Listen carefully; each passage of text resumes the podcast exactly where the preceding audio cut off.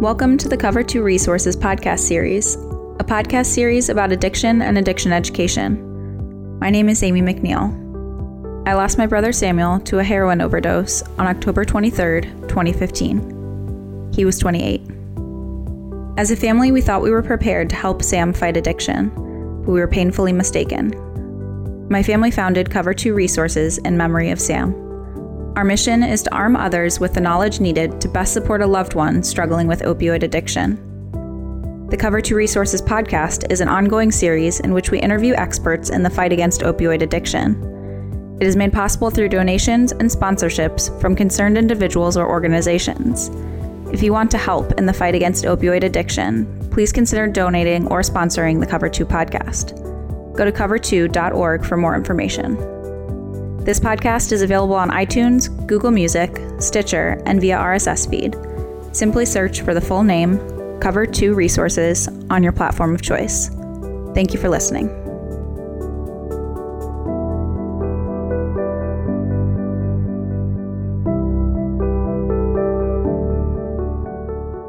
Hi, this is Greg McNeil, founder of Cover 2 Resources. In our series, we've profiled the recovery stories of two dozen addicts but none more improbable than that of my guest today, Freddie Negrete. Freddie was orphaned at two and a half years of age when his parents, both gang members, went to prison for armed robbery and manslaughter. He went on to become a convicted felon and later began a successful career in Hollywood while struggling the whole time with heroin addiction.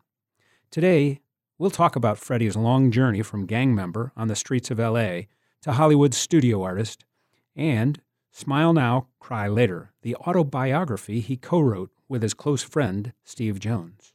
So, Freddie, welcome. Thank you. It's good to be here. Okay. So, it seems that you're in a good place today, but let's start off at the very beginning. Your, your life just had a rough start to it. So, let's start with your childhood. Can you tell us a little bit about that? Yeah, uh, I ended up like a ward of the court very very young. Uh, my parents both went to prison, and uh, my sister and I went into foster care, and uh, we ended up in a rather abusive foster home. That we were Hispanic kids, and and uh, they were white, and um, I guess uh, their thing was we were gonna beat the Mexican out of them. They were quite they were quite prejudiced. So, Physically uh, abusive too. Really, yes. Yeah with a lot of beatings, and um, and I think my foster mom might have had some emotional issues, but you know it was tough. It was really tough for my sister and I. Uh, so when I was about uh, 11 years old, 11, 12 years old, I really I rebelled, you know, and I started running away, uh, running around with the bad kids, ending up in juvenile hall all the time, and uh, eventually joined a gang and became really hardcore gang member. So it was that first juvenile hall that you went to, I believe, was where you were first also introduced not only to a gang member, but to the art of tattoos. Yes, that's correct. I was in a holding cell. Uh, they were actually going to release me, you know, back to my foster foster parents, and so they had me in a holding cell by myself. And uh, then they brought this other older kid in. I was only 12. He was maybe 16, 17 and uh, he was this cholo guy, and he had tattoos all over, and I was just obsessed with his tattoos. And he probably would have never ever given me the time of day, but since we were in the cell together, you know, he talked to me, and uh, you know, I asked him how you do it and all that, and he told me, yeah, you get a needle and wrap a thread around it, dip it in India ink, or he said, or girl's mascara.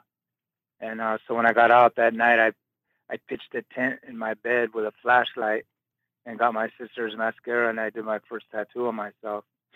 Um, eventually, I became like, uh, you know, the neighborhood tattoo artist and the graffiti writer because I was born with art ability. My father and my uncles were artists, so that's how my uh, career in tattooing first began. And it seems like much of your early life was in and out of jails and prisons. And at the same time, while you were in there, you were able to develop that skill. Tell us a little bit more about yes. that.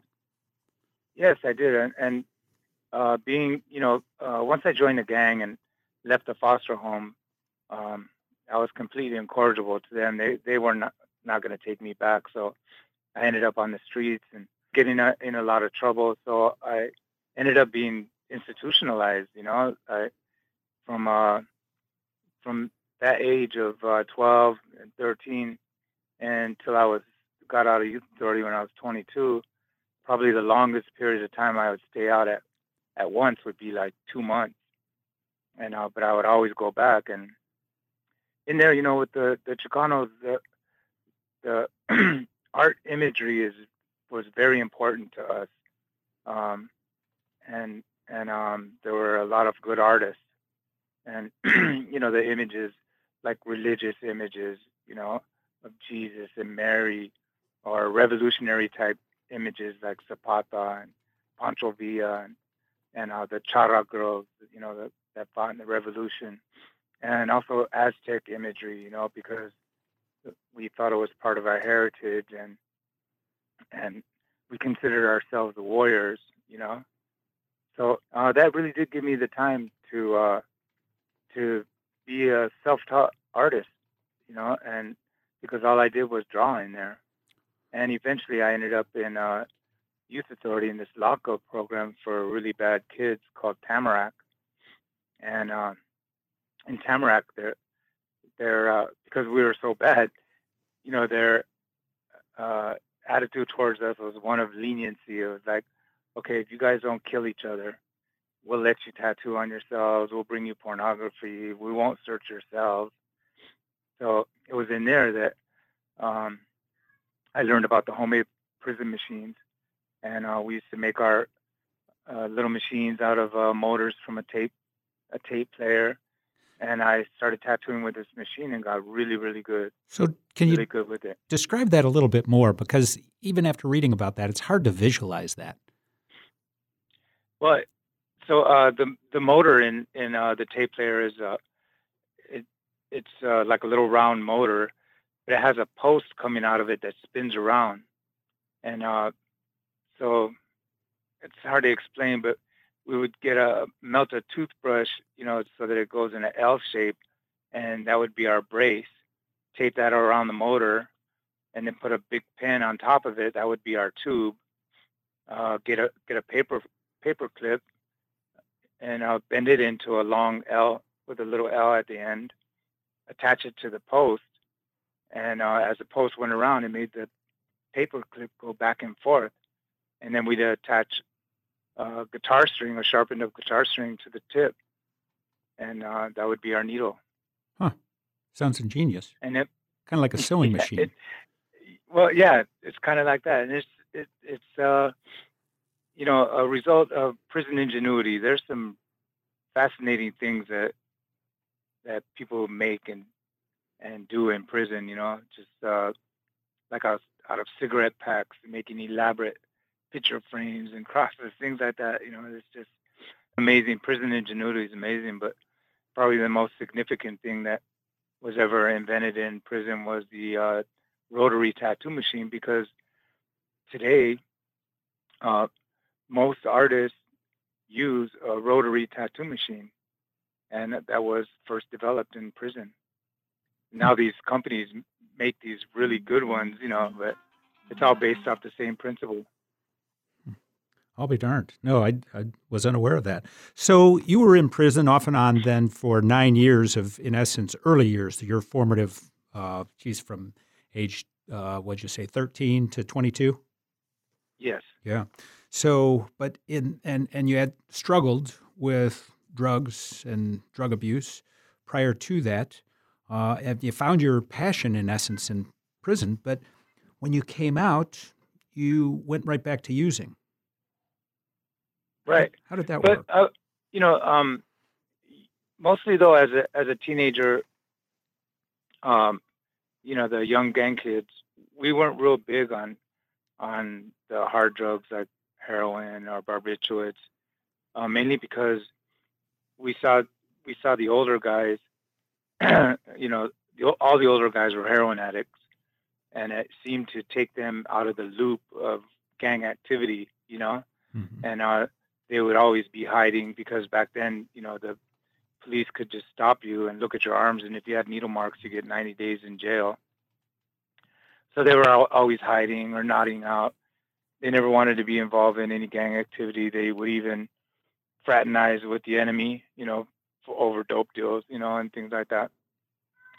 So uh, in my younger teenage years, uh, I was really, you know, against heroin, and I thought I would never, ever put a needle in my arm and and use it. Um, but we did do other things. You know, we did a lot of drinking, and uh, and PCP and and you know um, and weed. But I remember taking my first shot. Uh, I was probably 17 or so, and and one of the older guys, you know, but he was a, a really hardcore guy, you know, like he was a scary guy, and and he was uh, our bad influence, you know, and and he got me and some of the younger homeboys uh, to steal these things, and got the money, and then said, "Yeah, you guys are gonna try this," you know, and he shot us all up. And I remember uh, all I did was just puke. You know, I was like, "Oh, why is it? I hate puking."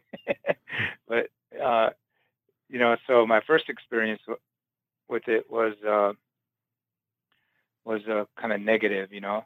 Yeah. Um, so he shot all of you up with heroin. Yes. Yeah. Hmm.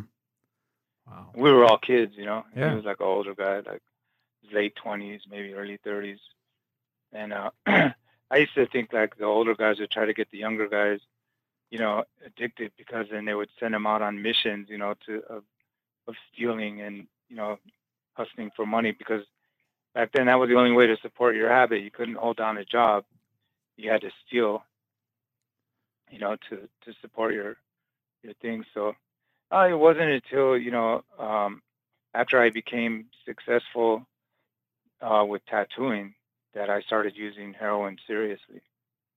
But for a long while, you used it recreationally, didn't you? And I think you referred to that as chipping.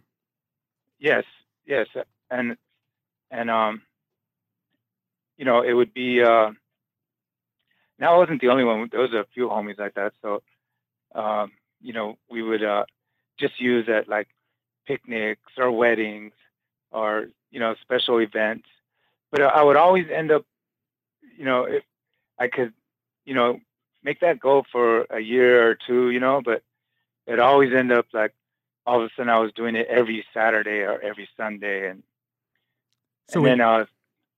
In, uh, I'm sorry, let me jump in. So, in your mind, you thought, you know, I'm able to handle this. I'm able to get away with chipping, you know, periodic use on special occasions.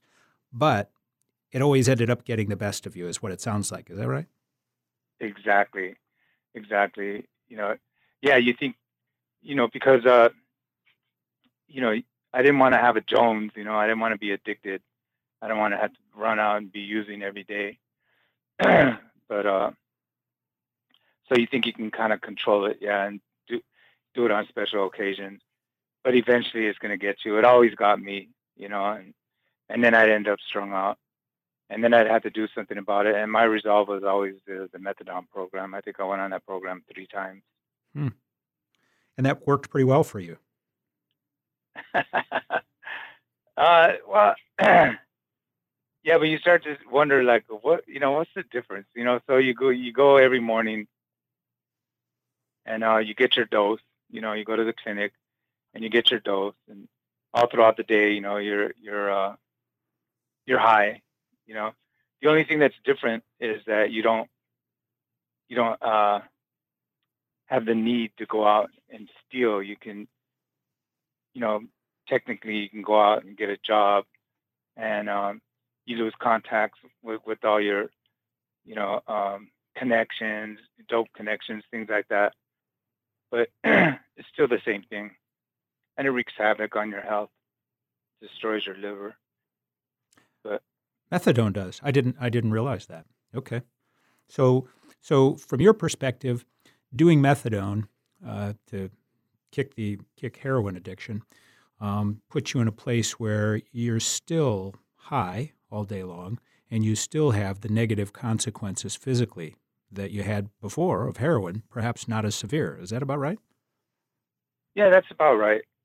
You hmm. know, I, I think I think it was pretty bad on the health. You know, I've I've uh, seen a lot of people that have been uh, like one of my uncles was on methadone seemingly his whole life. You know, and he died young. You know, from uh, uh, liver disease and stuff. So it's kind of like this. You know, the way I looked at it was, so the government's saying, okay, you want to get high? We'll give you the drug. wow, I never looked at it that way. Interesting. So, yeah, so you, in all of this, um, you took a break in 1980 and you said, I'm going off the grid. I'm going to quit my career as a tattoo artist and I'm going to move to Pennsylvania and lead a Christian congregation. Yeah, actually, I didn't move to Pennsylvania, but I I connected with a uh, a, uh, a church denomination from over there, and I definitely went to Pennsylvania quite a bit, you know, to to their uh, conventions and things like that. But the church was uh, the Brethren in Christ. It's like a German congregation. They're they're like the um, the moderate of the Amish, you know. So it's like the Amish is the ultra conservative, of course, and then there's the Mennonite and the Mennonite Brethren, the River Brethren, and then the Brethren in Christ. They're the most liberal of of that group of uh, Brethren churches. Okay. So and and uh, that was a result. So what happened, you know, actually at the time, um, you know, I was uh, tattooing, but I was uh, strung out. And um, I was having trouble with my family and my marriage, and you know, and um, and there was this uh, evangelical uh, group uh, called Victory Outreach, and um, it was uh, the the leader of that group was Sonny Arguinzoni, and he he got saved by uh, this gang member uh, Nicky Cruz in New York, who got saved by this uh, this uh, fundamentalist preacher named David Wilkerson, and um, and so what they were doing was going into areas, really bad areas, infested with gangs and a lot of drug addiction, and they were preaching Christ. You know, so um, I would be at the tattoo shop, and these hardcore gang members, because I knew so many of them, some of which were killers, and some of which I was in prison with, and everything, were showing up to my place of you know, to the tattoo shop with Bibles, you know, mm. and uh, talking about talking about God. And I saw such a big change in these guys. You know, I was like, these guys were, were crazy gangsters, you know, and now they're talking about love and and God, and you know, their lives have changed. You know, so that kind of impressed me. And then uh, so I went to to a, a couple services with these guys, and and you know, I accepted Christ as my Savior, and um, I immediately, you know, quit using, and then they, you know, convinced me that tattooing was a sin as well, and I quit tattooing regretfully. Huh. And then, um, so can I jump in here? So you quit yeah. using. That was cold turkey, then, huh, Freddie? Yeah, and and uh, the part that I I felt that there was a type of miracle to it because I didn't really feel any withdrawals, you know, hmm. and I had been I, I got sick before, you know, then when there's no drugs around or something, you know, I knew what it was to get sick. Yeah. And how how you often know, were you using at that point? Do you recall? At that point, every day. Oh, geez. Two, three times a day. Oh, yeah. So. Yeah, probably three times a day. I mean, I had a really pretty good habit going. So you had reason to believe that you would have been going through withdrawal, but for some reason, you know, unbeknownst reason, you had no withdrawal. Right. Yeah. And so naturally, I, I, I felt like uh, that was the hand of God really helping me. Sure. You know. So, and then a lot of it too, because, yeah, uh, uh, of course, you know, heroin addiction is physical, and but uh, so much of it is mental as well. You know, it's like uh, in your mind, it's like I can't go through this sickness, you know, because all I had to do was just take another shot, you know, so so in your mind, if you're saying I'm not going to take another shot, then I think uh, you know the effects of the withdrawals would be less. Hmm. That's just kind of a theory. Sure. I later went through withdrawals that almost killed me So, mm. so how did this phase of your life come to a close? Well, so um, you know, I, I eventually uh, felt like I wanted to also uh, reach other people, you know, and help uh, gang members and drug addicts, and and um, it was suggested that I go to college because I quit tattooing. So I went to uh, Azusa Pacific uh, to get my degree in biblical literature, and um, and it was there that I met somebody from the Brethren in Christ Church, and um, I was about to graduate, and so I connected with them, and they ordained me as a minister. And then I went back into the streets of LA to establish my church, and I, you know, I uh, I put a good little church together. It was called the Living Word, you know, and that and that uh, all my members were ex gang members and ex drug addicts, and we were trying to do the thing, but I just couldn't. I couldn't hold it together in myself, you know. Uh, uh, you know, maybe with the drugs and things, but I ended up, you know, uh, cheating on my wife, and it was a it was a big mess. And when my marriage fell apart over it, I mean, I tried to redeem myself from it, you know, and be honest about it, but it all fell apart. And uh, I went back to the neighborhood and and started using again. So, wasn't this about the time that somehow you got connected with the motion pictures? No, well, no, it was a little bit later. One, so uh, you know, once I uh, I backslid, you know, from from the church and started getting high with the homies and all that stuff again. I met another girl, and um, you know, I tried to get my life together on my own, and I decided to go back into tattooing, and um, and since I was a legend in that industry, you know, they accepted me with open arms. And um, and then so uh, I got a call from this uh, producer Taylor Hackford, and he told me, "Hey, uh, I got your number from uh, tattoo artist Kari Barba, who said that you're the man to talk to uh, about prison tattoos because I'm doing this movie about prison, and it was uh, Blood in Blood Out, and I need tattoos." So he hired me for Blood in Blood Out, and um, I I really helped him in that movie. I developed a little technique to apply temporary tattoos. And in the process, I met the makeup artist who invented uh, the technique for, for tattooing for motion pictures. His name was Freddie Blau. And him and I became partners and uh, I went on to work with him for the next 10, 15 years. 30 movies.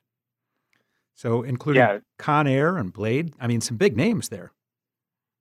Yes, yeah, there was really big movies, and it was a it was a changing point for motion pictures because prior to that, there was just there was uh, the movie The Illustrated Man, which uh, Freddie Blau created his effects on that movie, and there was another movie called Tattoo with Bruce Dern, but you never saw tattoos in movies. You know, they never needed that effect. And all of a sudden, you know, at that time, you know, they were as tattooing was getting popular, they needed tattoo effects for their movies. You know, so so uh, and that that that's the 30 features that I worked on. But we also did TV shows and commercials. You know, so I actually did a lot of work with in that industry. You know, and at the same time, I opened up my tattoo shop in Santa Barbara.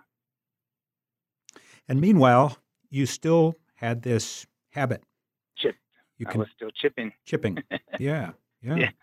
So, um, what happened from there? How did you finally uh, hit rock bottom on that? Because it sounded like, from reading it, it, it seemed like you went through a couple of different cycles where you had family going and everything else, and then it all fell apart, and you kind of got it back together, but then you know, things once again would go back into that cycle. So how how did that all pretty much end to make you turn the corner there, Freddie? Well, you know, that that was the story of my life. You know, like all of a sudden I'd have great successes and great failures. You know, I'd fall hard. You know, another great success and starting my life all over, and I would fall hard again. And and uh, the reason for that was my addiction. You know, um, of course, I would say, oh, well, this happened and that happened. They didn't want to renew my lease and this and that. But every bad thing, every family breakup, every incarceration, every disaster that ever happened in my life, I could look back and say drugs and alcohol were involved, you know. So, uh, so eventually, um, you know, I lost my tattoo shop in Santa Barbara and and uh, ended up coming to, to Hollywood to tattoo here in Hollywood. But and then I was introduced to uh, something new for me, which was speed.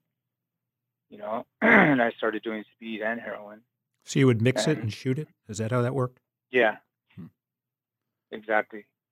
Because the problem with heroin and being a tattoo artist is that if you do too much, you're going to start nodding out in the middle of your tattoo and that doesn't look good. You know, when you're getting a tattoo from somebody and they start nodding out. Sure, I can only imagine. But, so, uh, and and then um, you know, uh, you know, I had my two sons, my son from my first marriage, and uh, my son from my second marriage. I even went into a custody battle with him. I'll, I'll talk about that in a minute, but but um, so. what eventually happens in drug addiction, you know, like you experience all these bad things, mainly, you know, uh, your freedom, you know, incarceration because of the result of it. And um, if it doesn't get you like that, it's going to get your health yes. eventually. Physically. Seem, that's a word. And it seems as though it, it got you both ways, didn't it? Because you had congestive heart failure. Yes. And that's what, in uh, 2004, I was diagnosed with uh, congestive heart failure, and they called it, they labeled it drug induced congestive heart failure you know, because I got really, really sick. And I remember I didn't want to go to the hospital. I mean, but I didn't know what it was. I couldn't breathe, you know, and I couldn't, I couldn't walk, and all of a sudden my ankles and legs swelled up and everything. So eventually I had to go to the hospital, but I was still using, you know, the whole time. And uh, you know, they diagnosed me with congestive heart failure, so I stopped using for a while, and you know, went on the medication that they gave me because it made me feel a lot better. You know, like uh, all of a sudden I could breathe better, you know, and um, the swelling of my ankles, all that stuff went down. But it wasn't long before I started using again and stopped using the uh, the meds that they they gave me. This concludes part one of our two part series with Freddie Negrete, world renowned tattoo artist and major motion picture tattoo artist. Next time, we'll hear how Freddie turned his life around after more than 40 years of substance abuse, crime, and debauchery. This is Greg McNeil, founder of Cover 2 Resources. Thank you for joining us for this Cover 2 PPT podcast. That's people, places, and things making a difference in the opioid epidemic. Thank you for tuning in to this episode of the Cover 2 Resources podcast. This episode is a production of Cover 2 Resources and is made possible by listeners like you.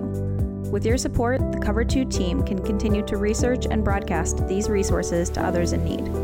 If you'd like to donate or to sponsor a future podcast, please visit cover2.org. As always, thank you for listening. Together, we can make a difference in the opioid epidemic, one life at a time.